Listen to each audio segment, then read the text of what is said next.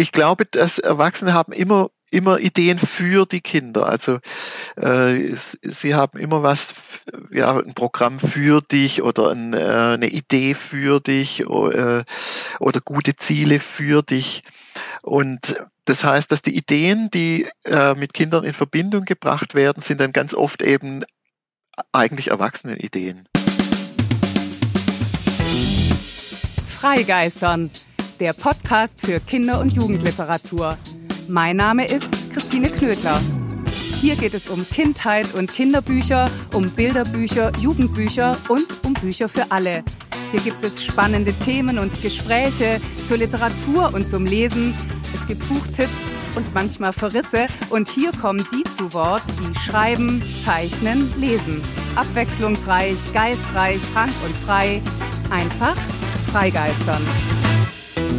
Hallo und herzlich willkommen zur ersten Freigeistern-Folge im neuen Jahr. Ich hoffe, dass ihr es schön hattet an Weihnachten mit Schnee, womöglich so wie jetzt zumindest hier in München. Ich hoffe, dass ihr feiern konntet, wo und wie auch immer, und dass es wirklich ein Fest war. Und natürlich wünsche ich euch, dass euer neues Jahr gut angefangen hat. Denn jetzt heißt es auf ein neues.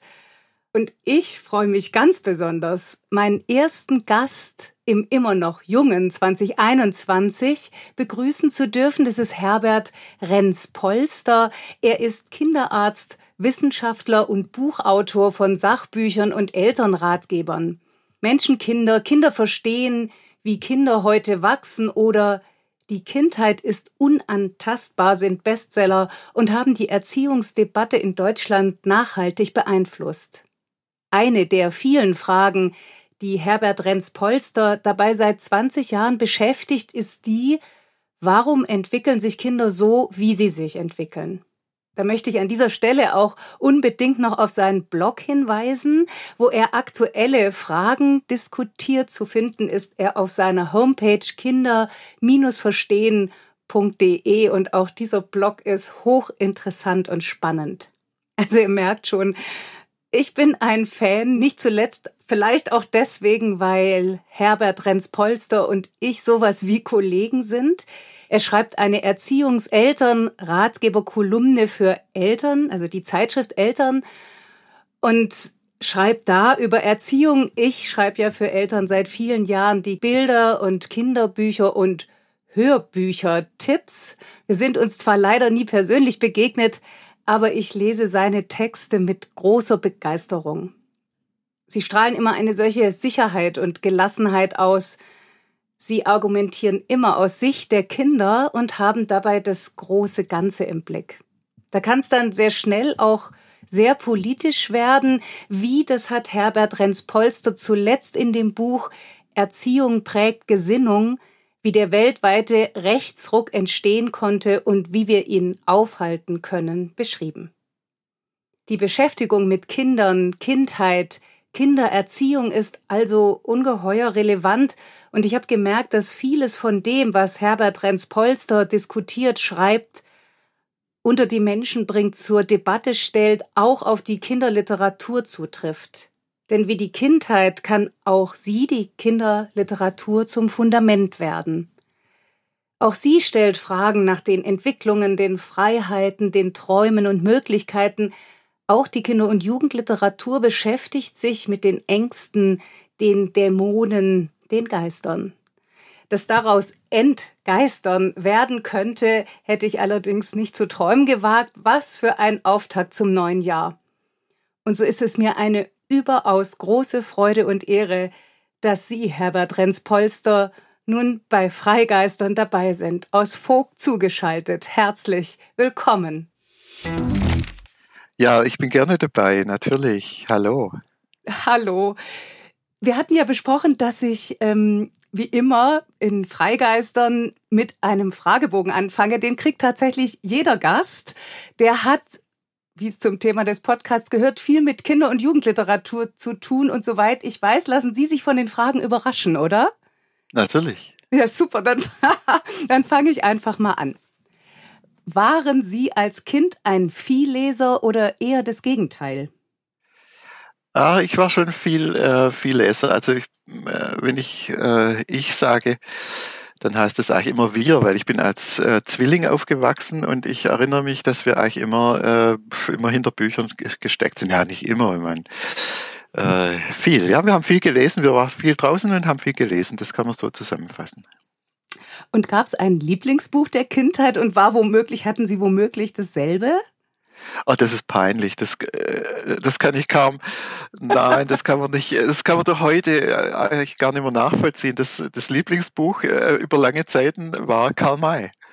Fremde Welten. Ja, Skalpieren von irgendwelchen, äh, also heute aus heutiger Sicht Rassismus und na gut, man hat sie vorher getauft natürlich die Indianer, gell? Jetzt als erwachsener Mensch heute, was ist denn Ihr aktuelles Lieblingsbuch? Äh, das Lieblingsbuch ist das, was wir gerade lesen. Äh, wir haben nämlich eine, äh, also meine Frau und ich, eine ja, jahrelange Tradition, dass wir abends immer lesen. Also meine Frau liest vor und ich höre zu. Und derzeit, jetzt müsste ich aber fast gucken, das heißt die Insel der See Seligen, Makarionis oder die Insel der Seligen. Das ist einfach eine nette Familiensaga über ähm, über eine äh, griechische Großfamilie, die in der albanischen Grenze mal im Dorf begonnen hat. Mehrere Generationen später endet es in der Jetztzeit, heute in der Schweiz oder wieder auf der Insel, würde ich mal vor, äh, mir vorstellen.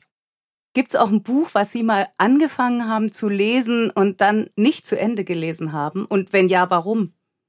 Viele, also äh, viele. Das äh, ist eigentlich was, wo ich immer wieder, ich, ich lese da rein oder wir, wir, wir lesen rein und äh, stellen dann fest, das ist, das ist überhaupt nicht unser Ding oder das ist äh, das ist Blödsinn äh, oder, oder das ist nicht, äh, nicht re, äh, real genug, nicht realistisch äh, genug, das ist gemacht. Man sieht, wenn man, man liest da rein, kommt einfach nicht, äh, nicht rein und hat dann so eine Distanz und merkt dann gleich, äh, also geht es mir zum Teil mit, mit wirklich hochgehypten Büchern, da verschwende ich keine Zeit mit. Das finde ich am schlimmsten, wenn es wirklich so, wenn man liest und merkt, das ist jemand, wo sein Handwerkszeug äh, nicht, nicht kann. Ja, das, das und dann, dann hören wir einfach auf und nehmen das nächste. Super, Buch. super. Also wenn die Konstruktion sozusagen oder wie Goethe sagte, man spürt die Absicht und ist verstimmt. So, genau, ja. Wenn Sie ein Buch über sich schreiben würden, wie wäre der Titel? Oh, ähm, ja, vielleicht sowas wie äh, mm, ja, in die in die Breite gedacht oder in, äh, also ich wollte jetzt nicht sagen äh, Chaos pur oder so, aber eher so, äh, also ich habe in meinem Leben einfach viele Dinge, in viele Bereiche reinge, reingeschaut und mich da auch richtig reingegeben. Aber so wie mit den Büchern auch, wie jetzt äh, ich gesagt habe, war es dann doch oftmals so, dass ich mich wieder dann komplett rausgezogen habe und was Neues angefangen habe. Aber ich verstehe das jetzt nicht als mal hier, mal dort oder so, sondern einfach mm -mm. auf dem Weg in eine Breite, die mir dann einfach besser taugt als, als ein bestimmter äh, festgelegter Bereich. Wie lautet die erste Zeile Ihres Lieblingsgedichtes? Ah, ach, äh, vielleicht dieses Sommergedicht äh, oder Ende des Sommers. Ähm, äh, Herr, ich glaube, Herr, der, äh, der Sommer, Sommer war sehr groß. Äh, Herr, leg, es ist Zeit, gell? Ja, es ist Zeit, ja, der Sommer war sehr groß. Leg deine äh, Schatten auf die Sonnenuhren und auf den Fluren lass die Winde los. Ja. Also das ist eins von denen, also äh, ich, ich bin sehr äh, naturverbunden und die Zeit im Spätsommer diese wuchtige, äh, äh, wuchtige Pracht, äh, die liebe ich sehr. Und das ist halt eins der, äh, eins der Gedichte, die mir, die mir in den Kopf kommt, ja. Was ist Ihr Guilty Pleasure? Das ist, ähm, wo es nicht zusammenpasst. Man fragt dann jemand, ich bin ja bekannt so zum Teil als Wissenschaftler und als Mann des Wortes und der Gedanken und aber mein Hobby zum Beispiel ist Nähen. Also einfach äh, designen. Also meine Frau muss dann immer die Sachen anziehen, die ich designe. Und, ähm, und das ist für manche Leute, also da ist das Gespräch dann manchmal bei manchen Leuten schnell zu Ende. Ups, was ist denn das für ein Mann, der äh, komisches Hobby. Wie, aber wie toll. Ich find's toll. Welcher Mensch sollte Ihrer Meinung nach unbedingt ein Kinderbuch schreiben und worüber? Äh, ich habe einen Mensch im, im äh, Auge oder im Kopf, der aber vor kurzem gestorben ist. Und deshalb geht es nicht mehr. Das ist ein, äh, ein Kollege von mir, der heißt Remo Largo, ist ein Kinderarzt, der in Europa ziemlich bekannt ist, weil er ganz grundlegende Literatur zum Werden des Kindes und zum Aufwachsen des Kindes mhm. geschrieben hat also auch wissenschaftlich, aber er hat es auch, er hat es auch in, in populären Büchern äh, den Eltern beschrieben. Das sind die Bücher, die kennen Sie wahrscheinlich, Babyjahre zum Beispiel, ah, Babyjahre ja, von Remo Lago. Das ist in vielen Bibliotheken. Ja.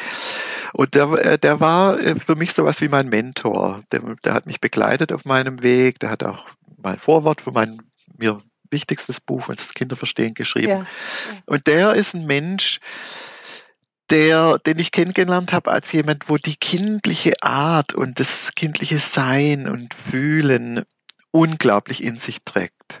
Also obwohl er ein unglaublicher Denker und, und man kann mit ihm vier Stunden über ja, äh, diffizilste ähm, äh, Sachen reden, aber er in seinem Fühlen, wie er mit Kindern umgeht, wie er über Kinder redet, ist für mich einer, wo ich denke, ach, der hätte doch ein, äh, vielleicht hat er es geschrieben und in seinem Nachlass ist irgendein Text über, äh, über Kinder, also als Literatur. Jede Säugetiermutter weiß, was sie tun muss, um ihre Jungen großzuziehen. Bei den Menschen ist es offensichtlich schwieriger. Sie haben das Buch geschrieben, Kinder verstehen. Warum braucht's das? Ja, weil es bei Menschen so einfach halt nicht ist. Das, mhm. äh, wir, wir, haben ja nur ein kleines äh, instinktives Programm und das ist ganz schnell überlagert mit allen möglichen äh, ja, Ansagen und, äh, und so weiter. Wir Menschen, wir, wir leben ja eigentlich kein festgelegtes Leben, weil wir sind die einzige Kreatur, deren Auftrag eigentlich oder deren evolutionäre Spezialisierung eigentlich darin besteht, dass wir immer Neues schaffen, also dass wir alles hinter uns lassen, was bisher war. Und deshalb bereiten wir unsere Kinder ja eigentlich auf eine Zukunft, äh, Zukunft vor, die, die niemand kennt, ja, weil wir nämlich die Welt immer verändern. Wir schaffen Kultur. Das ist unsere Natur, ist Kultur zu schaffen. Und damit ändern wir ständig, landen in neuen Welten, neuen Zukunften, ja. Wir mhm. haben Plural von Zukunft. Und das bedeutet eben, dass wir nicht mit einem festen Satz an, an Instruktionen geboren sein können, mach's doch so, mach's doch so, weil wir eben äh, unsere Kinder, je nachdem, wo wir leben und in welcher Zeit wir leben, ja doch wieder auf eine ganz, ganz andere Welt ähm, vorbereiten sollten. Und das ist wahrscheinlich der Grund.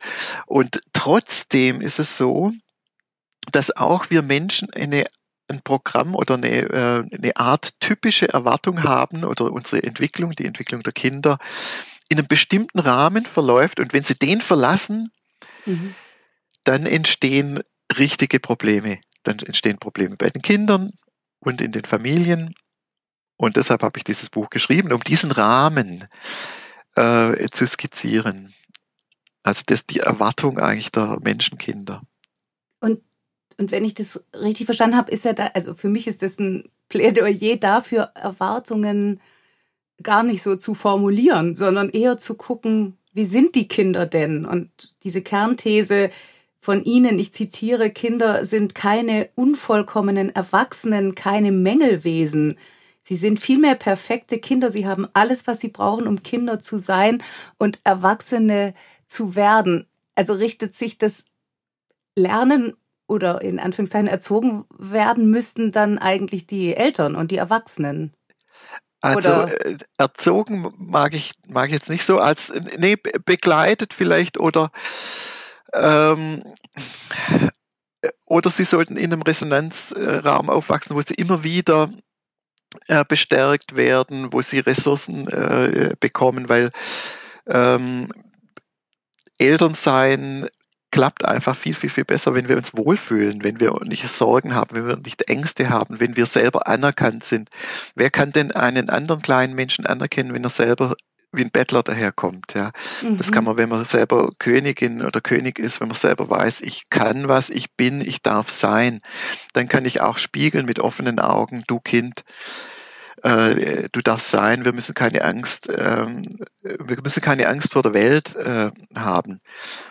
Und für mich ist deshalb, also wie ich Eltern gerne begleite, ist zunächst mal einfach zu äh, versuchen, dass sie ihr Kind besser verstehen. Weil ich glaube, wenn Eltern besser verstehen, warum Kinder zum Beispiel jetzt mal eine Zeit lang kein Gemüse essen. Ja, das ist so. Das ist rund um die Erde so, das ist so. Warum Kinder Begleitung in den Schlaf brauchen. Ja, das ist rund um die Erde, Erde so. Und ich glaube einfach, wenn Eltern besser verstehen, warum das so ist, dann entstehen einfach gleich mal weniger Missverständnisse. Dann ist es nicht, mein Kind will nicht groß werden, mein Kind will nicht selbstständig werden, weil es jetzt nicht alleine einschlafen kann, sondern ist es einfach so. Und dann kann man sagen, da ist nicht damit verbunden, dass dein Kind, was weiß ich, äh, jetzt sich um Finger äh, wickelt. ja, so. genau, ja, genau, ja. ja. Oder oder sich zum Tyrannen über dich aufschwingt, bloß weil es natürlich klare Ansagen macht. Ich will, dass du bei mir bist, ja, klar, klare Ansage. Und da hoffe ich dann, dass die Eltern einfach, wenn sie ihr Kind besser verstehen, dann einfach lockerer sein, äh, sein können und ihre Ängste in den Rucksack packen und sagen, das tun wir mal wann anders äh, anschauen. Und den vielleicht auch auf die Seite stellen. ja, hoffentlich, genau. Genau. Oder, oder bei sich auch dann erkennen, was, was macht mir den Rucksack jetzt so schwer oder warum, mhm. warum ist das für mich jetzt so ein Riesending? Und wenn man sich dagegen wehrt, wird es wahrscheinlich schwierig und wenn man es als Möglichkeit sieht, ähm, kann es vielleicht besser werden. Mich würde trotzdem noch interessieren, Sie haben sich, ich habe das so verstanden jetzt, wir sitzen ja leider Sie, äh, nicht nebeneinander zu meinem Bedauern, aber ich glaube, Sie haben, sind akustisch zusammengezuckt, wenn ich das richtig gedeutet habe, als ich das Wort Erziehen genannt habe. Nur im Zusammenhang mit, mit äh, Erwachsenen oder mögen Sie das Wort einfach sowieso nicht so gern? Nee, äh, das war jetzt im, im Zusammenhang mit, äh, mit Erwachsenen. Ja, es ja. gibt ja eine große Debatte um den Begriff der Erziehung. Das ist ja bei uns im Deutschen so ein bisschen mit dem Ziehen und so von oben runter verbunden. Und das wird zu Recht auch kritisiert und gut, im Englischen heißt dann Parenting, das klingt dann schon mal besser und so. Aber trotzdem habe ich jetzt keine, ich habe jetzt kein äh, Problem mit dem, ähm, mit dem äh, generellen Inhalt, dass wir Erwachsene die Kinder schon irgendwie leiten. Ja, wir sind schon irgendwie ähm, die Menschen, die Verantwortung tragen und die dafür verantwortlich sind, dass der Laden läuft einfach. Und das gibt uns natürlich auch dann eine, äh, eine Position, ähm, wo wir Erwachsene dann schon auch Entscheidungen äh, treffen müssen und so weiter. Also ich bin jetzt keiner, wo äh, wo da eine große Philosophie draus macht aus diesem, äh, wir sind nur Begleiter oder wir sind nur dieses und so weiter. Ja, erziehen ist schon, ist schon okay. Da ist das, äh, also so gut ich die Kritik verstehe, aber ähm, eine Führende in dem Sinne von verantwortlich Führende oder das ganze System überblickende Rolle, in dem Sinn finde ich schon Erziehung ist, geht in Ordnung. Was hat sich denn Ihrer Erfahrung nach oder hat sich was, so wenn Sie jetzt mal so zurückschauen, die letzten 10, 15 Jahre, wie Eltern da waren und wie Eltern heute sind? Kann man da sagen, da ist ein, eine doch deutliche Veränderung? Und wenn ja, wohin? Also in dem Zeitrahmen ist es ein bisschen schwierig zu sagen, was genau hat sich jetzt in den letzten, das sind für mich schon fast die letzten Jahre, was hat sich da äh, so getan? Ich würde es vielleicht eher vielleicht noch ein bisschen weiter aufspannen, weil die wirklichen Umbrüche ähm, sind vielleicht schon die letzte, ja, die ganze Generation oder sogar, sogar zwei Generationen, also 30, äh, 30, 40 Jahre, äh, so die 80er, 90er Jahre waren großer Umbruchszeit in der äh, Behandlung der Kinder und im Familienleben auch. Und da blicke ich unglaublich positiv drauf. Also das äh, ist für mich in vielen Dimensionen was, wo die Kinder würdiger behandelt werden. Sie werden mehr erkannt in ihrem Sein. Ähm, das heißt nicht, dass alles perfekt ist oder, oder war oder dass die Kinder äh, jetzt ein tolles, tolles Leben haben. Aber ich glaube, eine Grundlage von einem guten Aufwachsen der Kinder, nämlich eine grundsätzlich anerkennende Beziehungskultur, die ist heute deutlich stärker, wirklich deutlich stärker als äh, in, den, äh, in den Jahrzehnten davor. Also da in, insofern blicke äh, blick ich eigentlich positiv auf die auf den Wandel heißt es so auch ein bisschen die. Mehr Vertrauen, ja, mehr, ja. Es, ist, mhm. es ist mehr Vertrauen. Das ist, ist ein Mensch, da muss ich nicht immer dagegen arbeiten. Ja, davor war oft das Bild, äh, das Kind als, was weiß ich, Triebwesen, das man dann äh, einhegen muss. Ja, das Kind, das dann, äh, es ging ja los mit, dass sie nicht mehr pullern durften, wie sie wollten. Ja, das muss aufs Töpfchen und muss das, muss jenes, dann muss es acht Stunden durchschlafen, dann dieses, also diese mhm. Einhegung des Kindes mit, und das damit verbundene Bild, äh, das pessimistische Bild eigentlich von dem Kind, das die Macht übernehmen muss, wo ich dagegen halten muss, wo ich eine Hierarchie bilden muss, wo ich kontrollieren muss. Äh, das Bild ist weniger, weniger geworden und an die Stelle ist in vielen Elternschaftskulturen ist, ist äh, getreten das Bild vom äh, vertrauens, eher vertrauenswürdigen Kind. Und das ist, äh, das ist toll. Ja, und was ist mit so, also es gibt ja auch so einen Begriff, der so rumgeistert, nämlich der der Helikoptereltern. Also das ist ja dann sozusagen, Mark Twain hat zwar gesagt, zu viel des Guten gibt es nicht, aber es klingt ein bisschen so. Also wenn man schützt und wertschätzt und das dann übertreibt, dann ähm, nimmt man die Möglichkeit zu eigenen Erfahrungen oder auch so eine frühkindliche Förderung, die dann ausartet in einen, weiß ich nicht, vollgestopften Terminkalender. Sehen Sie diese Tendenz auch oder? Ja, ja, natürlich, natürlich. Wobei, wobei, ja, wird immer als Vorwurf, äh, als Vorwurf formuliert. Das mag ich jetzt nicht, nicht so. Übrigens, der Vorwurf kommt als erstes von einem Oberhelikopter, würde ich mal, mal sagen. Das, äh, war jetzt der, bin ich äh, gespannt. Der Vorsitzende, der, ich weiß nicht, wie die heißt, Vorsitzende der Präsidenten äh, von äh, einem, einem wichtigen Lehrer, äh, Lehrerverband. Ja, und, und das ist wirklich, ich muss sagen, wenn die Schule eines ist, dann ist es eine klar ein Programm für die Kinder, in dem sie entlang gezogen werden, ja, wo es wirklich nicht darauf ankommt, auf die Fragen der Kinder, sondern auf einen Lehrplan. Und da muss ich sagen, das ist Helikoptern. Ja.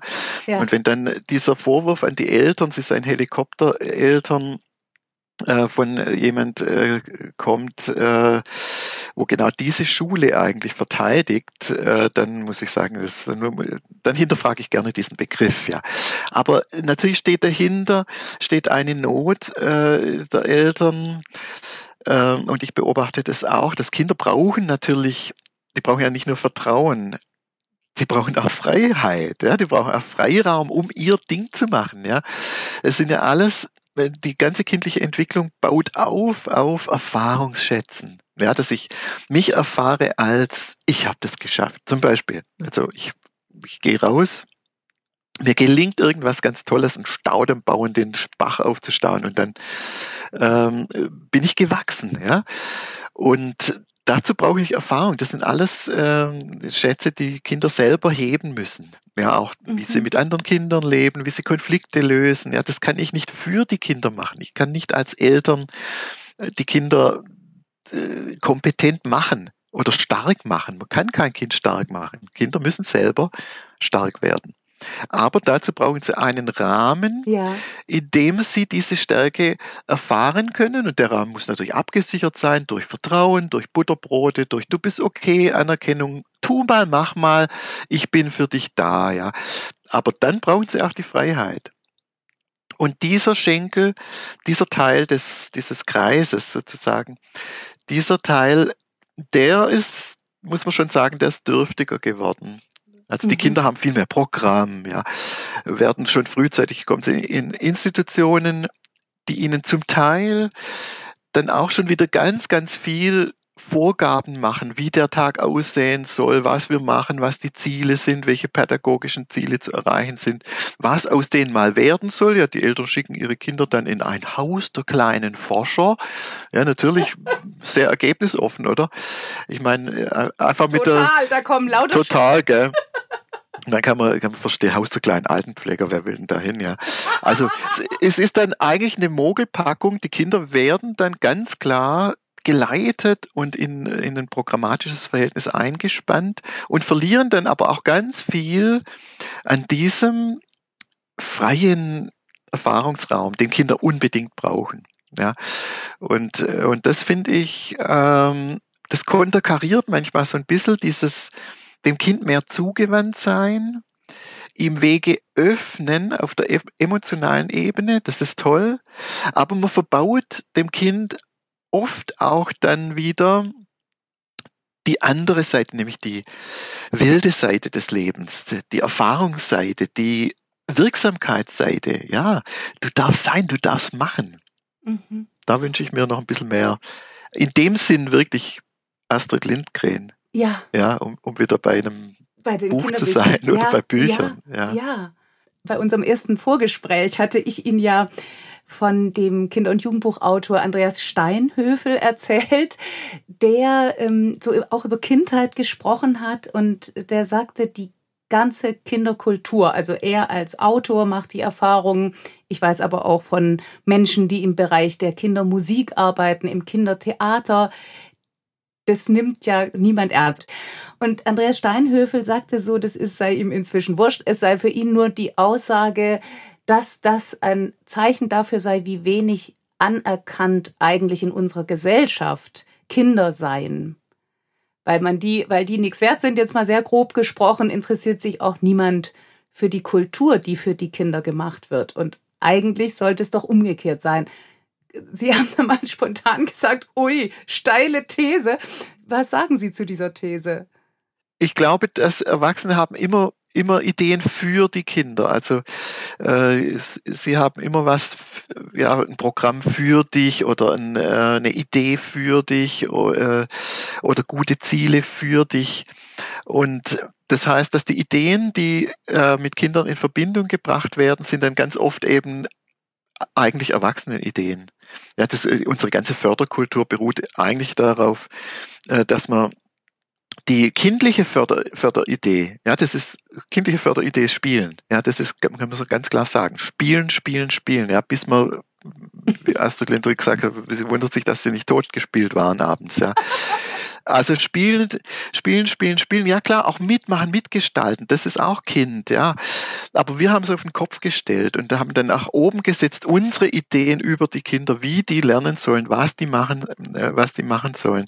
Und deshalb wundert es mich nicht, ähm, dass eine genuine Kinderkultur oder wo das wirklich kindliche Wesen drin ist, wo auch von Kindern voll der Einstieg äh, äh, vom Kind äh, aus äh, leicht geschafft werden kann, dass das einfach so relativ selten ist. Das, mhm. Also so erkläre ich es mir, dass einfach äh, zu viel für die Kinder denken und zu viel Kultur für die Kinder schaffen und deshalb die eigentliche Kinderkultur so gar nicht, gar nicht wahrnehmen. Was wäre da das eigentliche Kinderbuch?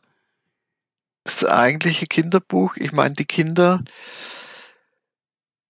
die Kinder bringen ihre, bringen ihre Themen in die Erwachsenenwelt und wollen darauf vielleicht Begleitung bei der Antwort oder sie, wollen Hilfestellung bei der, bei, der Antwort und da bringen sie oft rein ihre ganzen Entwicklungsfragen, ihre Ängste, ihre ähm, ja, ihre äh, Fantasie, ähm, ihren Wille, wirksam äh, zu sein, groß zu sein, stark zu sein, sich zu bewähren, eigentlich, äh, das ist eigentlich so für mich die, äh, die, die Kinderwelt, die kommen und wollen sich, wollen sich an irgendwas bewähren und ihre Dämonen und ihre äh, Ängste und Feen und, ähm, und so weiter kennenlernen. Und das wäre für mich, äh, ja, wenn das aufgegriffen werden, werden kann, äh, dann wäre es für mich eine eine Kinderkultur?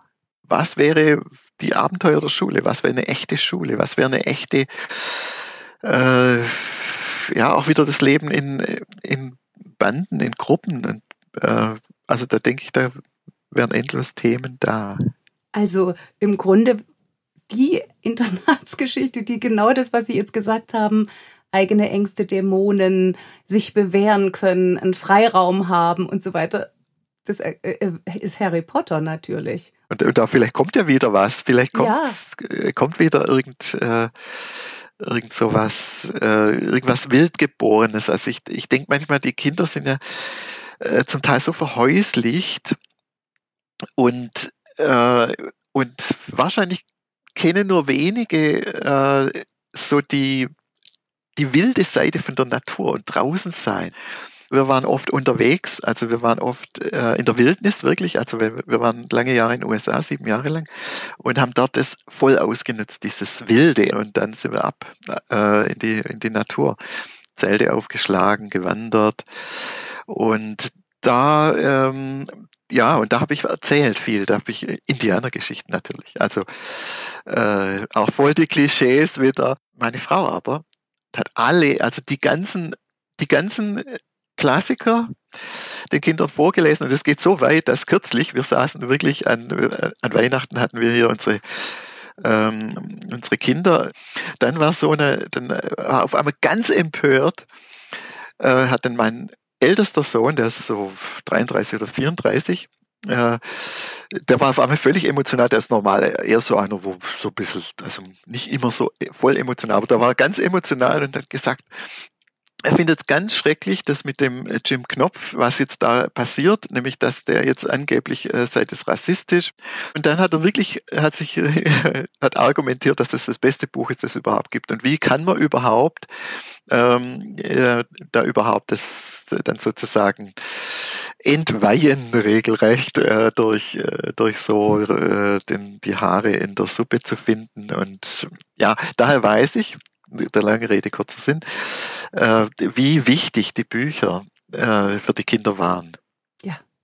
Und ich finde es so toll, dass Sie das ansprechen, weil das ist auch, das führt mich wieder so zu meiner ähm, Frage, die wie, wie wird, also wie ist das Ansehen in dem Fall jetzt der Kinder- und Jugendliteratur? Also niemand würde sich anmaßen, in einem Klassiker der Erwachsenenliteratur rumzupfuschen. Ah, das kommt noch. Das, das wird noch kommen. Doch, Nein, das, das glaube ich. Das, Echt? Bei Rowling, bei Rowling hat es ja auch schon angefangen. Ja, das stimmt. Da hat es angefangen. Ja. Von dem können wir uns nicht lösen. Wir, wir werden die Diskussion führen müssen und dann vielleicht irgendwann mal zu einem äh, Frieden oder zu einem Verständnis finden können, wie aus der Zeit heraus ähm, manches eben doch äh, ja, wir eben so verhaftet sind äh, in der Zeit, dass, dass man das nicht moralisch sagen kann, die waren schlechter oder die waren besser. Und dann vielleicht können wir es dann wieder äh, akzeptieren. Aber wir müssen durch diese Phase gehen, wo wir es nicht akzeptieren können. Ist ja interessant. Da spricht doch der Entwicklungsforscher. Es ist, finde ich, hochinteressant. Ich habe es tatsächlich immer so gesehen, diese, diese Debatten, die dann auch doch mal öffentlich im, in den großen Feuilletons zum Beispiel der Zeit geführt wurden. Das ging ja schon los mit Pippi Langstrumpf. Das durfte nicht, ähm, wie wurde er dann Südseekönig, wurde der Vater von Pippi. Ah, ja. Weil das ah, ja. andere eben nicht politisch korrekt war. Ja, klar. Aber vielleicht stimmt die These ja auch nicht, die ich da für mich so pflege, von wegen, das hat damit zu tun, man nimmt diese Kunst nicht ernst, weil man die Kinder nicht ernst nimmt. Was mich noch zu einer wichtigen Frage führt, dieses Kinder ernst nehmen ist ja auch sowas, was sehr, wo ich mal sagen würde, das ist so ein Satz, der einen sehr begleitet. Also, wenn man selber Kinder hat, ich, und wenn man auch sich mit Kinderkunst beschäftigt, wie würden Sie denn, was würde für Sie denn heißen, Kinder ernst zu nehmen? Äh, das heißt für mich, Respekt äh, zu entwickeln für ihren eigenen Lebensweg. Mhm. Also eigen heißt dann, dass die vielleicht ähm, in eine ganz andere Richtung drängen oder ganz andere Talente haben, ganz andere äh, Wege gehen. Und ich glaube, das ist für die Eltern wirklich eine, eine Art von Magie, wenn sie das schaffen, dass sie mal sehen, man hat ja immer Bilder von, also von, von sich und von Kindern natürlich auch, wo es hingeht, was, was toll ist, weil wenn die mal was machen. Und wenn man irgendwann mal auf dem Weg äh, merkt, das ist eigentlich, ähm, eigentlich sind die so toll in dem, was sie machen, auch wenn es ganz anders ist. Mhm. Was würden Sie denn Eltern heute raten oder mit auf den Weg geben? Oder was muss sich gesellschaftlich ändern? Entschuldigung, sind jetzt mindestens drei Fragen auf einmal. Ja, nee, aber das, äh, das ist, äh, das, das ist äh, schon. Ähm, ich würde Eltern vielleicht raten, dass, dass sie sich bewusst werden, dass eigentlich die Kinder ja in ihrem ersten familiären Netz ja auch sowas kennenlernen wie eine Vision von Zusammenleben. Also auch das die werden ja regiert sozusagen, sie sind abhängig, sie sind wirklich auf mhm. Gedeih und Verderb äh, abhängig und lernen dann auch, äh, auch kennen, wie Menschen mit Macht umgehen. Ja, das, äh, die sind übermächtig, die Erwachsenen und ähm, insofern äh, ist, ist das äh, so das Erste, was ich den Eltern sagen würde, seid euch, euch bewusst, das ist ja auch so ein Modell äh, des Zusammenlebens. Ja, wenn, wenn Kinder keine Stimme haben, gut, dann entwickeln sie auch nicht ihre eigene Stimme und dann sind sie sozusagen hö also hörig, dann sind die Ohren wichtiger als, das, als die Stimme. Und, äh, und Eltern versuche ich dann ähm, verständlich zu machen, was, was sind eigentlich so die grundlegenden äh, die grundlegenden, ja, sagen wir mal, Fragen oder äh, Existenzfragen, äh, die Kinder haben. Und wenn man darüber redet, kommt man immer wieder auf die gleichen grundlegenden Fragen, die Kinder an die Welt haben und natürlich nicht an die Welt, sondern zunächst mal nicht an die Welt, sondern an die ihnen vertrauten Erwachsenen. Und das ist immer, bin ich sicher, ja, bin ich, ähm, wirst das alles unser Urbedürfnis ist, sicher zu sein, nicht in, in existenzielle Not zu geraten. Und Sicherheit ist deshalb ein Grundthema der Kindheit. Und das Gleiche ist aber auch, bin ich okay? Ja, das ist wirklich, das Kind guckt dich an und fragt eigentlich mit seinen Augen, bin ich okay? Und äh, will eigentlich sowas wie eine grundlegende äh, Anerkennung, ja. Und uns will dazugehören zu dem Ganzen. Und wenn man das jetzt mal, dieses Kleeblatt anschaut, Sicherheit, Anerkennung und, und Zugehörigkeit, da ist es eigentlich so das Grundlegende, Element von ich bin hier zu Hause, ja, also dieses Heimatgefühl. Ich bin zu Hause, hier passiert mir nichts, hier komme ich nicht in Not, die passen gut auf mich auf, ich darf sein, ich darf machen, ja. Und äh, wenn man das versteht, dann wird einem klar, dass das ja auch eine unglaubliche politische Dimension hat. Wenn ein Kind aufwächst ohne Anerkennung, ohne Sicherheit, ohne Zugehörigkeit, also ohne das Gefühl von Boden, von einem grundlegenden äh, äh, Schutz, dann ist ja ganz klar verständlich, dass die Kinder das ihr Leben lang suchen werden. Im Außen, irgendwo in einem Ersatz. Ja, ich bin, ich bin nicht beheimatet. Ich suche nach einer Heimat. Ja, dann ist es, was weiß ich, das frühere Reich, wo jetzt untergegangen ist, das deutsche Kaiserreich, ja, ist dann Heimat oder das Abendland oder, äh, oder der Fußballverein XY oder, äh, oder so. Also es ist für mich einfach so, wer versteht, wie Kinder ihre Seele füllen, wird auch verstehen, was für ein Vakuum äh, entsteht, wenn sie diese, diese grundlegenden Erfahrungen nicht machen. Und klar sind die hoffnungslos dann nachher auf Ersatz, äh, Ersatzheimat äh, dann festgelegt. Damit beschäftigen Sie sich ja auch ganz besonders in Ihrem Buch Erziehung prägt Gesinnung wie der weltweite Rechtsruck entstehen konnte und wie wir ihn aufhalten können. Das sind breite Strömungen in der Gesellschaft, wo zum Teil eine politische Heimat gefunden haben. Äh, immer in der Geschichte, wenn es einen Kristallisationspunkt äh, gibt, dann gibt es wieder mehr, die dann politisch klar gefasst werden können. Dann hast du jetzt diesen Rechtsruck und so. Mhm. Aber in Wirklichkeit ist es eine tiefe, äh, eine tiefe Strömung. Also ich würde mal sagen, äh, in der Zeit, als in der CDU hieß Kinder statt Inder, ich meine, da hat man einfach keine AfD gebraucht. Ja. Also wenn doch einerseits die Kindheiten sich verändert haben insofern, als sie, als es respektvoller zugeht, was wir ja am Anfang des Gesprächs so, äh, sie so benannt haben. Wie, woher kommt denn dann dieses große Vakuum? Weil die, die jetzt so, sag ich mal, durchstarten, die sind doch in dieser Zeit groß geworden. Oder sind es, sind die noch ja, älter? Ja, aber verglichen mit, jetzt müssen wir mal historisch äh, ja, denken. Gerne, ja. Wo, wo, kommen wir her? Wie war der Verlauf? Ich weiß, ich weiß jetzt nicht, wie alt, äh, wie alt Sie sind, aber ich bin Kind der 60er Jahre, also 1960 geboren. Ähm, ich, ich erinnere mich an die Zeit der Gastarbeiter in Deutschland, also äh, weil wir da durch die Straßen gelaufen sind, die haben die Straßen da äh, gebaut und äh, ich würde mal sagen, so wie wir mit denen umgegangen sind, das war Apartheid. Die, die haben mhm. in Baracken gewohnt, einsehbar von außen. Das waren halt die Südländer und dann hat man sie wieder heimgeschickt. Und was wir zu denen gesagt haben, das will ich gar nicht wiederholen.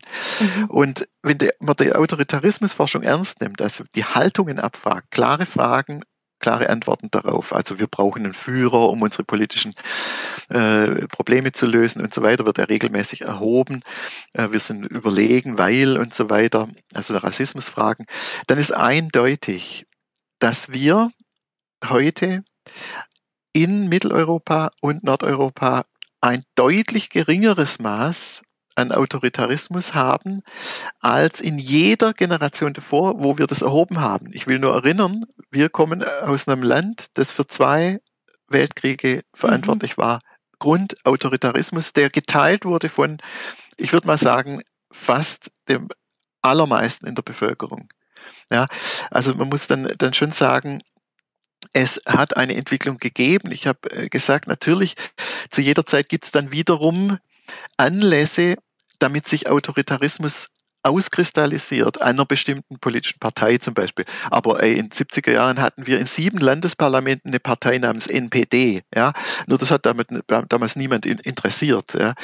Ähm, und deshalb kann man das ganz schwer sagen. Heute hat die AfD, äh, was weiß ich, so und so viel Prozent. Ich kann nur sagen, wenn Sie es statistisch auf, aufgliedern, dann äh, und Alterskohorten bilden, die AfD hat ein echtes Nachwuchsproblem, zumindest in den westlichen Bundesländern. Mhm. In der Europawahl zum Beispiel wäre die AfD nicht einmal bei den äh, unter 25-Jährigen nicht mal auf 5 Prozent gekommen. Also mhm. das heißt, klare Kohorteneffekte, die jüngere Generation äh, hat eher ähm, ja, resist, äh, hat eher ähm, ja, kann widerstehen, sagen wir mal so.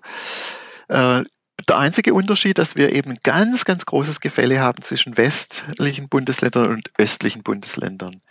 Und auch da muss man sagen, und äh, dass die Kindheiten, wenn man sie betrachtet, sich eigentlich in den westlichen Bundesländern deutlich stärker geändert haben wie in den, West, wie, de, wie in den östlichen. Äh, können Sie das nochmal kurz be beschreiben oder erklären? Also das Interessante ist, ähm, als die Mauer fiel, 1989, äh, gab es ja schon ähm, gab es einen Unterschied im Niveau von Autoritarismus unter den Jugendlichen, also autoritäres Denken. Äh, eindeutig, ja, das war eine ganz große Forschungsarbeit von einer äh, Forscherin, der Frau Lederer, das ist eine alte Dame der Autoritarismusforschung, naja, die hat also verglichen, was, was, wie stark sind autoritäre Haltung unter den Jugendlichen ausgeprägt in West, in den westlichen Bundesländern, damals BRD, und der jetzt gerade es sich auflösenden äh, DDR. Und hat festgestellt, komisch, obwohl dort viel die Rede war von Antifaschismus und Solidarität und äh, Gruppensolidarität äh, und so weiter, äh, war eine deutlich stärkere autoritäre Haltung unter den Jugendlichen ähm, zu, äh, zu dokumentieren, in allen Ebenen. Also auch Im, im Osten. Im Osten, Deut ja. ja. Mhm. Also äh, auch Protest gegen unfaires Verhalten und so weiter, auch Rassismus deutlich stärker ausgeprägt, ja. Ähm, und keiner kann jetzt sagen, das, das liegt genau an dem oder an jenem. Mhm. Aber man kann schon sagen, dass die Sozialisation in klaren ähm, ja, äh, vielleicht nicht wirklich kindgerechten und nicht individualitätsgerechten Einrichtungen. Ja, das ging los mit Krippen, die sehr früh äh, die Kinder waren, ohne jedes, wo man heute sagen würde, ohne, ohne jedes wirklich bindungsgerechte oder individualitätsgerechte Konzept. Äh, dass das möglicherweise dann auch die Spuren hinterlassen hat. Also immer ausgerichtet auf, du musst funktionieren, du bist Teil eines Ganzen, deine Stimme zählt nicht. Ja, letzten Endes war das die, die Message in den Einrichtungen. Komplett überforderte Pädagogik, würde man heute sagen. Ja. Mhm. Also äh, vom Personalschlüssel und von allem, allem her. Ich sage nicht, dass jetzt deshalb alle, was weiß ich, äh, geschädigt, geschädigt sind. Es gab auch äh, Fluchten, Fluchten, also auch ähm, Sozialisationswege, die äh, wo man das überwachsen konnte. Und es ist auch kein lebenslanges Schicksal, aber es ist auf jeden Fall ein Keim für Verletzlichkeit schon immer da gewesen. Und dann hat sich eigentlich nach der, nach der Wende, sind ja viele, sind dann raus, äh, rausgegangen aus den östlichen Bundesländern, vor allem die, die mobil waren. Und dann haben sie die Erziehungsmuster eigentlich in allem, was man weiß, dort am wenigsten geändert. Also dort ist mehr Kinderarmut, was für die Kinder ein riesiger, riesiger äh, Stress ist, also was Anerkennung, Vertrauen und so weiter angeht, was wir besprochen haben. Dort ist mehr Arbeitslosigkeit, mehr äh, gestresste, äh, gestresste äh, Milieus, schlechtere Schulen, also muss man wirklich sagen, zwar, zwar PISA tauglich, aber sehr viele Schulabgänger. Also Sachsen ist inzwischen der führende Bundesstaat in Schulabgängern, also auch wieder die wirklich volle Arschkarte an die an die Kinder. Also wenig wirklich Anerkennung, wenig wirklich äh, Vertrauenskultur, äh, viel aus, ähm, viel Auslese. Und äh, wenn ich mal im Kita-Bereich gucken will, dann sind die schlechtesten Kitas, kann man wirklich ganz pauschal sagen, sind, sind in den östlichen Bundesländern. Ja. Mhm.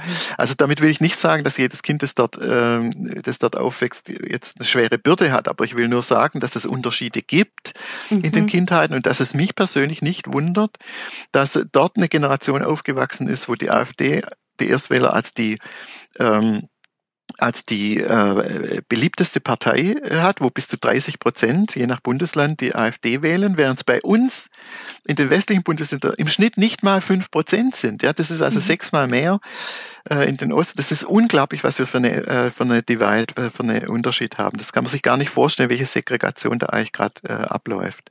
Das ist wie in den USA. Ja. Wir, wir gucken von außen auf die USA, wundern uns, ja, da sind irgendwelche urwüchsige Typen, die das Weiße Haus stürmen. Ja, wo kommen die denn her? Also sind immer mhm. aus dem gleichen Bundesstaat, sind alle Flyover States.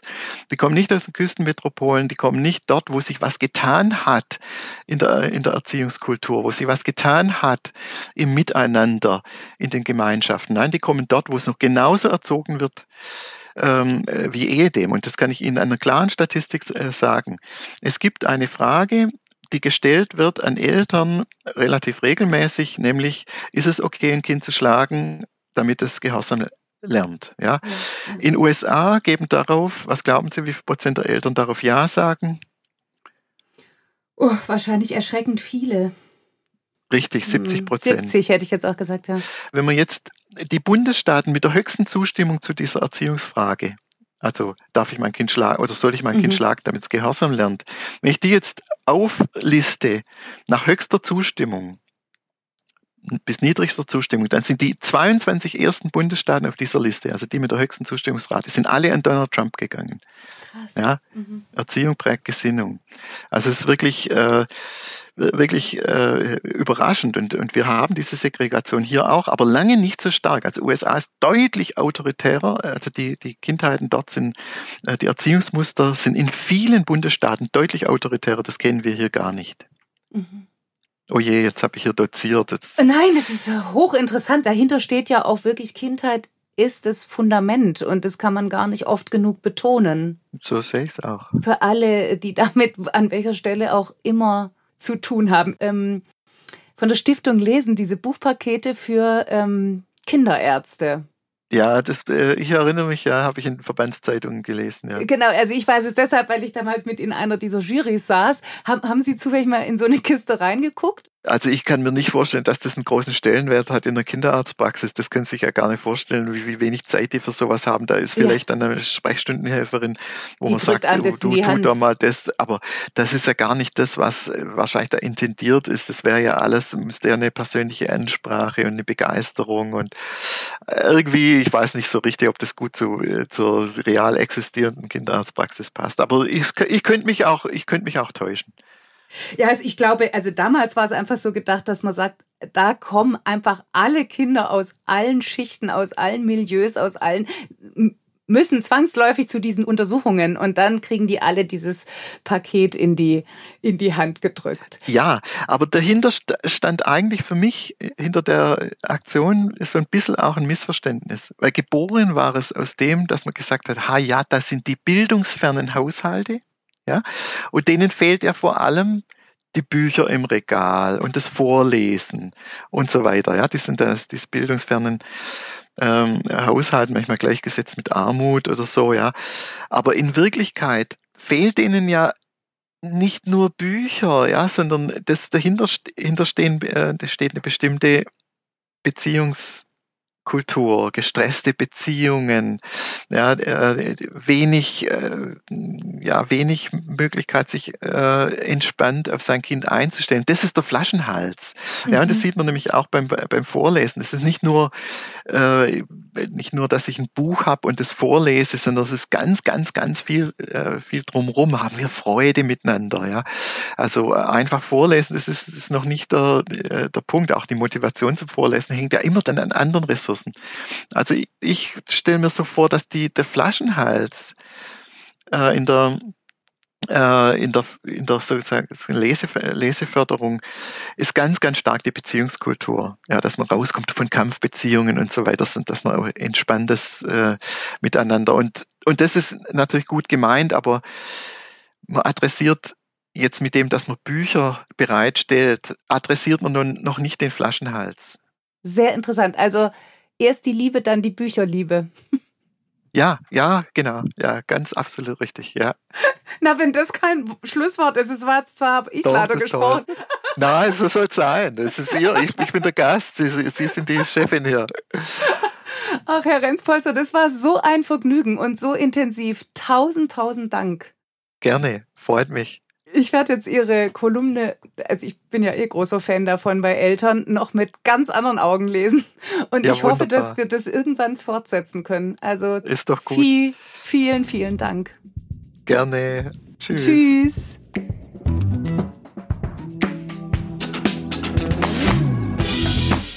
Was für ein Gespräch. Ich fand das derart spannend, gerade auch was Herbert Renz-Polster über die Unterschiede der Kindheiten in West- und Ostdeutschland gesagt hat.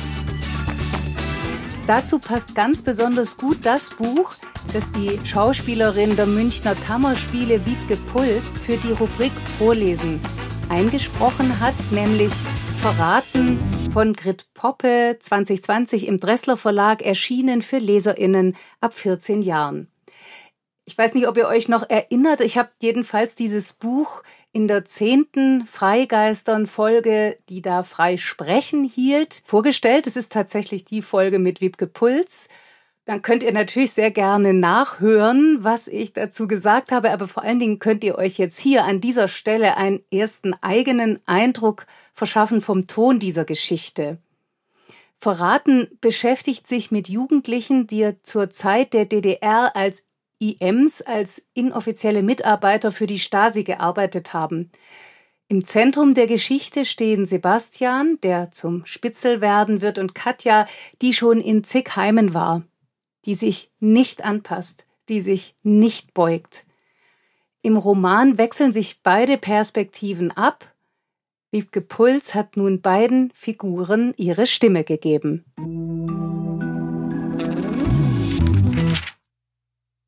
Sebastian. Der Lader war nicht zu übersehen. Der Wagen parkte auf seinem Weg nach Hause, nur ein paar Meter von der Schule entfernt. Ein kurzes Hupen signalisierte ihm, dass er entdeckt worden war. Es war zu spät. Selbst wenn er gewollt hätte, konnte er sich nicht mehr drücken. Er versuchte klar zu denken, aber irgendetwas hielt ihn davon ab. Wie eine Nebelwolke umhüllte ihn eine merkwürdige Leere. Er ging gerade zur Stasi, zur Staatssicherheit, zu den Überwachern. Und sein Vater hatte wegen etwas Politischem im Knast gesessen. Die Beifahrertür sprang auf und Sebastian warf einen fragenden Blick in das Innere des Fahrzeugs. Es sah sauber aus, wie neu. Zögernd blieb er an der offenen Wagentür stehen. Na komm schon, Junge, steig ein. Wir sind verabredet, oder? Der Mann klang nicht unfreundlich, nur etwas ungeduldig. Er musterte ihn kurz, als Sebastian sich mechanisch auf den Sitz schob und die Schulmappe zwischen die Knie klemmte. Wo fahren wir hin, Herr? Hatte der Mann eigentlich schon seinen Namen genannt? Er konnte sich nicht erinnern. Möller, ich heiße Herr Möller, antwortete er. Hatte ich das nicht schon erwähnt? Wenn nicht, entschuldige bitte. Sebastian hätte beinahe aufgelacht. Die Stasi bat ihn um Verzeihung? Sie verließen den Prenzlauer Berg und fuhren durch Mitte. Die Spitze des Fernsehturms stach in den Himmel. Unauffällig sah er sich in dem Auto um. Nicht mal seine Mutter hatte so einen edlen Wagen gefahren. Ein Gefühl der Neugierde stieg in ihm hoch. Wieso wurde er durch die Stadt chauffiert, als wäre er als wäre er was Besonderes? Er schaute durch die Windschutzscheibe, die makellos sauber war. Sie zuckelten hinter einem LKW am Palast der Republik vorbei. Hier habe ich mal die Pudis gesehen, sagte Herr Möller stolz. Magst du die Pudis? Nee. Und Karat? Hm, schon besser. Ja, die mag ich auch lieber. Über sieben Brücken musst du gehen. Wie geht das nochmal weiter? Sieben dunkle Jahre überstehen, sagte Sebastian automatisch. Ach ja, richtig. Siebenmal wirst du die Asche sein, aber einmal auch, einmal auch der helle Schein, ergänzte Sebastian. Klingt irgendwie philosophisch, findest du nicht? Sebastian zuckte mit den Achseln. Er mochte den Song. Seine Mutter hatte ihm die Platte von Karat sogar mal zum Geburtstag geschenkt, doch er verspürte nicht die geringste Lust, sich mit dem Mann zu unterhalten. Ich muss mal schauen, wann die Band wieder auftritt und mir Tickets besorgen. Ich komme meist gut an Konzertkarten ran.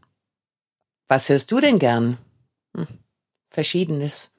Verstehe. Bob Dylan, antwortete Sebastian. Bob Dylan? Das ist erstaunlich in deinem Alter. Ich dachte, Jungs wie du mögen vor allem Depeche Mode und Michael Jackson. Dylan ist der Lieblingssänger meiner Mutter gewesen. Wieso erzählte er davon? Sebastian sah aus dem Fenster zum Himmel hinauf. Es war ein stürmischer Tag. Die Wolken rannten davon. Katja. Meine Mutter stand im Halbdunkel, als wäre das Licht in ihrer Wohnung kaputt. Ich sah trotzdem sofort, dass sie ein blaues Auge hatte. Scheiße. Es war nicht gerade das erste Mal, dass sie an den falschen Mann geriet. Es machte mich wütend und einen Moment sprachlos. Was willst du denn hier? fauchte sie mich an. Bist du irre? Die Bullen suchen dich. War das dieselbe Frau, die bei meinem letzten Besuch wegen mir geheult hatte? Doch was erwartete ich? Und eigentlich war ich auch nicht wegen ihr hier. Sandra, brachte ich heraus, zog den Pittiplatsch aus der Manteltasche und strich ihm zärtlich durch seine Fusselhaare. Ich bin wegen ihr gekommen, hab ihr was mitgebracht. Sie glotzte den Kobold in meiner Hand angewidert an. Keine Sorge, der ist gewaschen, erklärte ich ihr unnötigerweise. Ein Geschenk. Zu Sandras Geburtstag. Der war letzte Woche, sagte die Frau, die meine Mutter war. Als ob ich das nicht wüsste. Als hätte ich eine Wahl gehabt. Kann ich zu ihr? Sie schläft schon. Nur eine Minute. Ich kam mir vor wie eine Bettlerin. Ich bettelte, mein Zuhause betreten zu dürfen, und ich bettelte darum, meine kleine Schwester zu sehen. Ich bettelte um ein Besuchsrecht im eigenen Leben. Sagte ich dir doch bereits, sie schläft schon. Etwas wie ein Gewicht aus Blei wollte mich plötzlich in die Tiefe ziehen. Wer hat dir denn das Pfeilchen verpasst? fragte ich schroff. Kümmere dich um deinen eigenen Kram. Hoffe, du hast den Scheißkerl rausgeworfen, sagte ich. Sieh zu, dass du Land gewinnst und hör auf damit, mir Ärger einzubrocken. Sie schmiss die Tür zu. Der Knall klang wie ein Schuss. Etwas in mir schrie auf, aber mein Mund blieb geschlossen. Ich legte Pittiplatsch auf die dreckige Fußmatte und er streckte mir die Zunge heraus und glotzte blöde. Daneben nicht. Tschüss, Mama. Es tat mir nur um Sandra leid. Hoffentlich war sie nicht aufgewacht. Hoffentlich träumte sie was Schönes.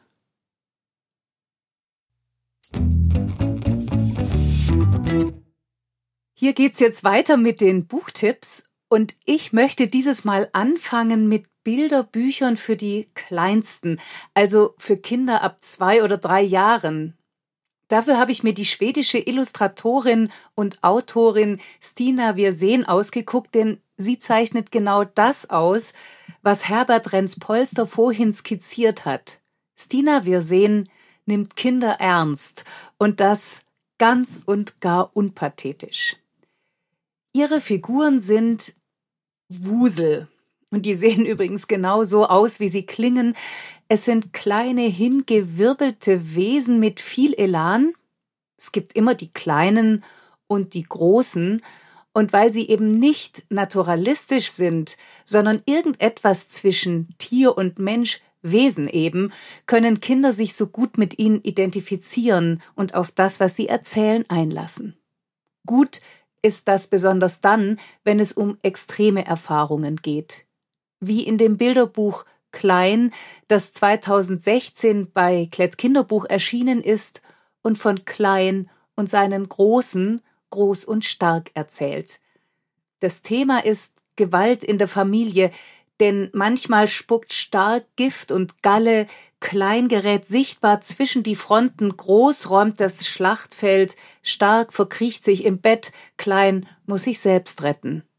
Strichexplosionen sind Abbild eines heillosen Wirrwarrs, das blaue Krickelkrackel des Himmels verdichtet sich zu pechschwarzen Desasterklumpen. Die Fetzen fliegen in den Farben von stark und groß. Diese Fetzen sehen wie Tropfen aus, die Tränen ähneln. Es ist ein Bilderbuch, das nicht nur gut gemeint ist, sondern tatsächlich gut. Es klärt auf, es macht bei allem Mut und es ist zugleich kunstvoll. Was aber vielleicht die eigentliche Spezialität von Stina Wir sehen ist, sie fängt die ganz normalen Aufreger eines Kinderlebens meisterhaft ein, denn Kinderwelt und Kinderleben sind mit zwei Jahren einfach groß und großartig. Immer gibt's was Neues. Alles ist ein Abenteuer mit Riesengefühlen. Die Richtung bei Stina wir sehen immer mitten rein. Zum Beispiel in Wer blutet denn da? Das Wusel und seine Freunde wollen was Tolles bauen, aber wie das so ist, wo gehobelt wird, fallen Zähne, wo gehämmert und gesägt wird, kann's auch mal wehtun. Zum Glück gibt es Pflaster und Bücher wie Trostpflaster, so wie dieses hier. Erster Akt des Alltagsspektakels, wer blutet denn da?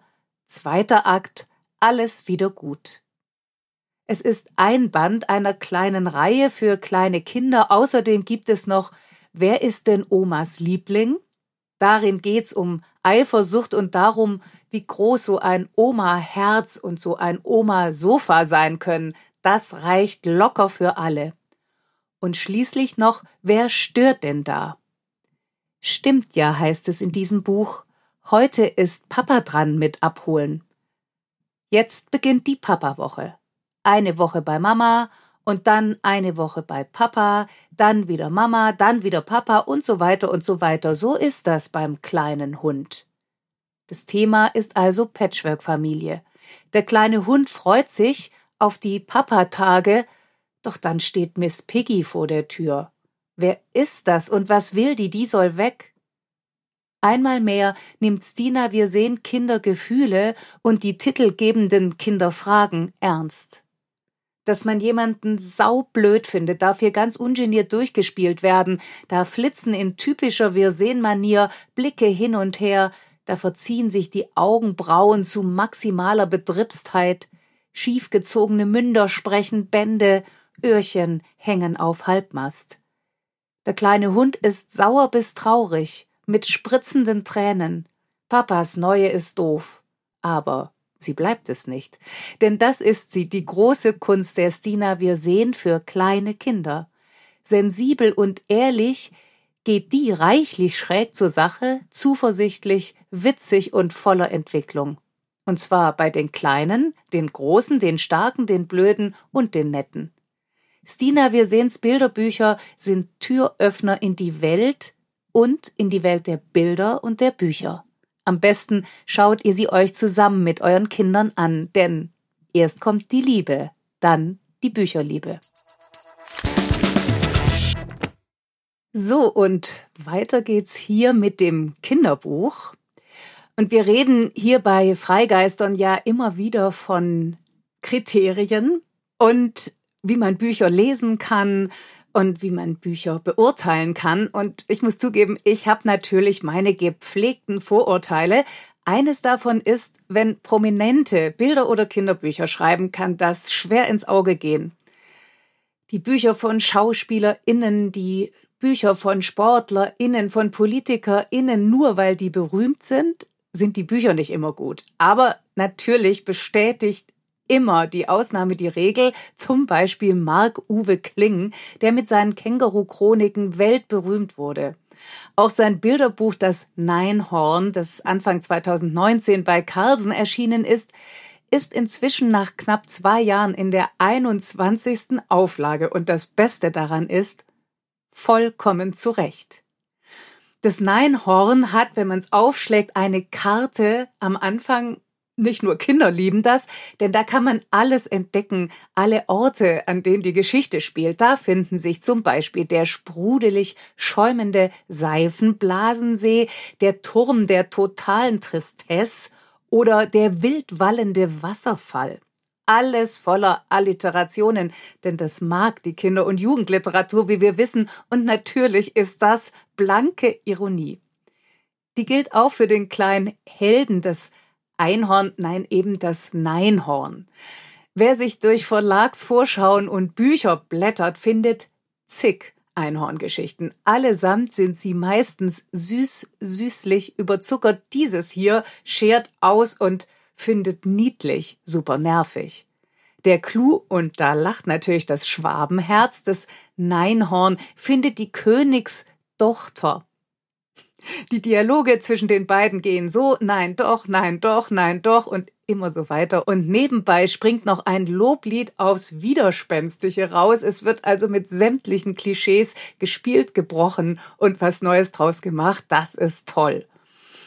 Das gleiche gilt für das neueste Kinderbuch von Marc Uwe Kling, ebenfalls, wie übrigens auch das Bilderbuch illustriert von Astrid Henn und bei Carlsen erschienen, Der Tag, an dem der Opa den Wasserkocher auf den Herd gestellt hat. Es ist sozusagen der jüngere Bruder von Der Tag, an dem die Oma das Internet kaputt gemacht hat und schon die Titel zeigen, wohin der Hase läuft. Hier wird alles nicht so ganz ernst genommen und das ist großartig. Wieder passen Oma und Opa auf ihre Enkel Tiffany, Max und Luise auf und wieder ist es natürlich genau umgekehrt, denn Oma und Opa sind inzwischen, sagen wir mal, etwas schusselig. Katastrophen sind vorprogrammiert, damit man den Wert dessen, was einem da gern mal um die Ohren fliegt, versteht, müssen ein paar Sachen natürlich erstmal geklärt werden. Das klingt bei Marc Uwe Kling so.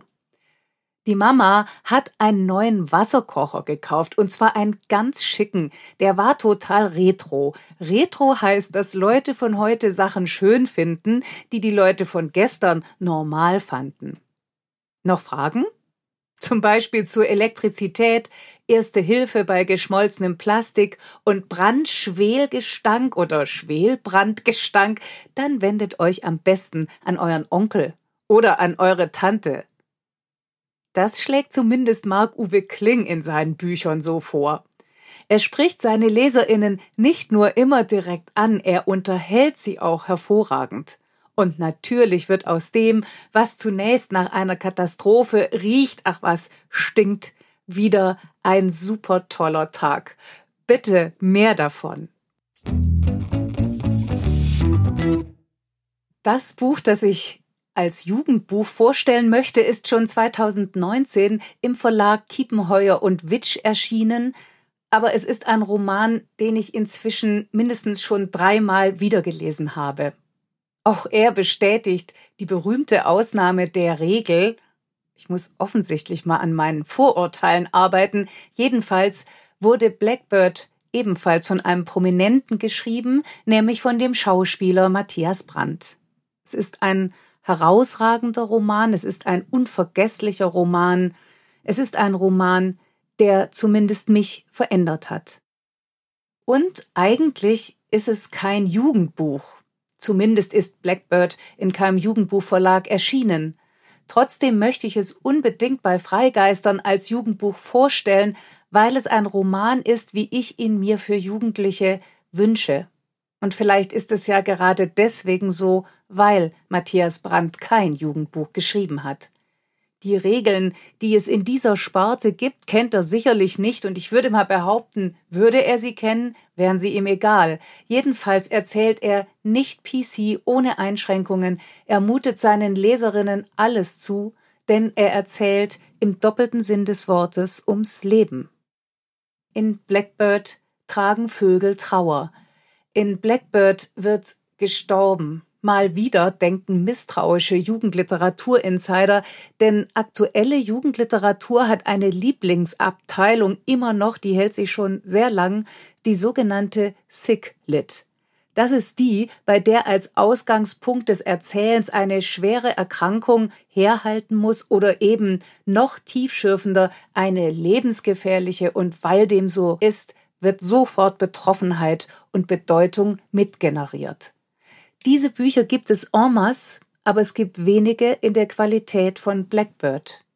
Das liegt zum einen an der Sprache, in der der Schauspieler, Sprecher und Sprachbeherrscher Matthias Brandt erzählt, in ganz eigenem Sound und Tempo, reich an starken Dialogen und überaus genau und präzise.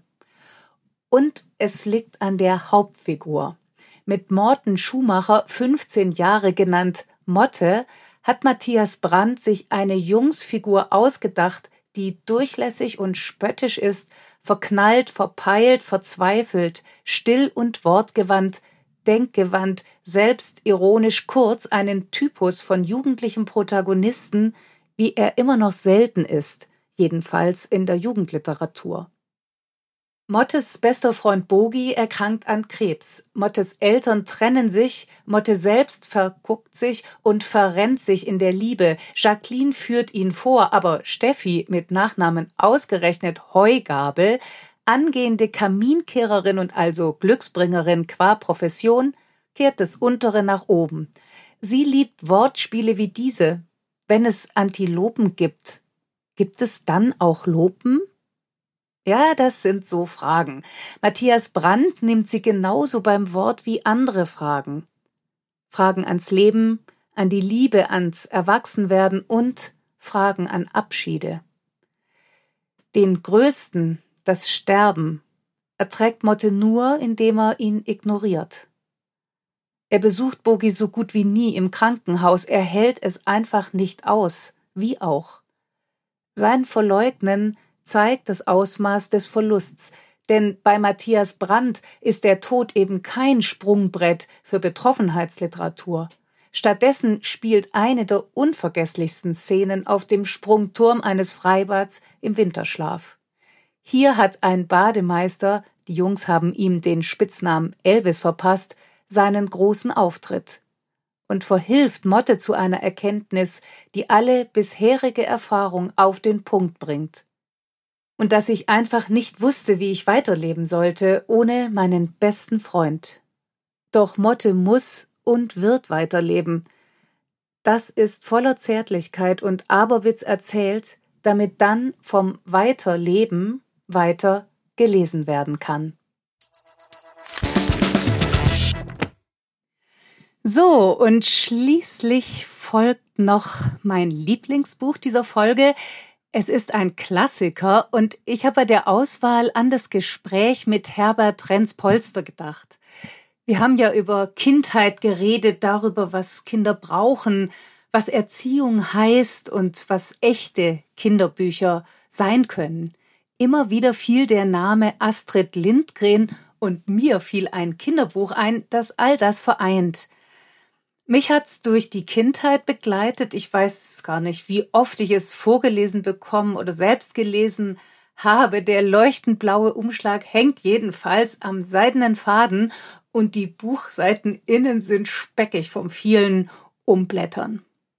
Es ist Lotta zieht um von Astrid Lindgren mit den großartigen Schwarz-Weiß-Zeichnungen von Elon Wiegland 1970 erstmals auf Deutsch bei Oettinger erschienen und seitdem nie wieder verschwunden, zum Glück. Denn diese Lotta, die so felsenfest an sich glaubt, meistens jedenfalls, und die alles kann, jedenfalls in Gedanken, ist einfach die perfekte Lebensbegleiterin.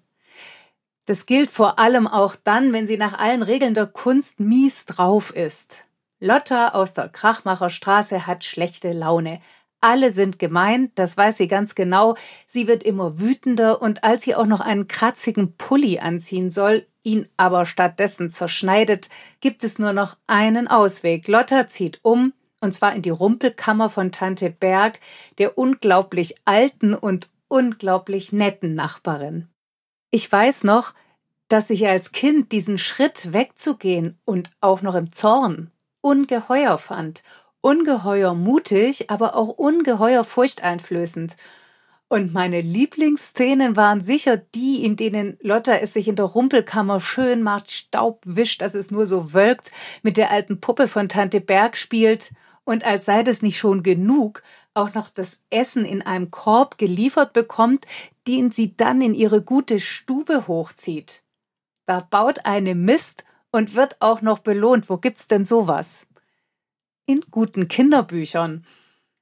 Das Beste aber ist, dass Lotta von ihrer Familie besucht wird und dass alle sie vermissen.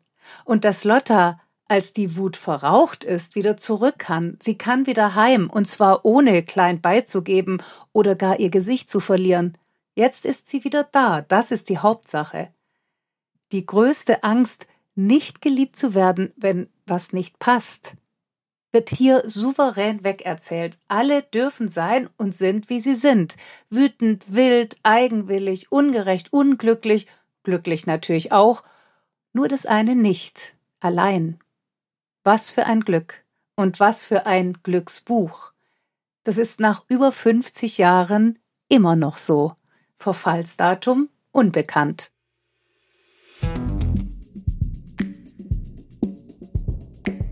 Das war's für heute. Und übrigens, alle Informationen zu den Büchern, über die wir gesprochen haben, findet ihr auf unserer Webseite. Danke fürs Zuhören und bis zum nächsten Mal.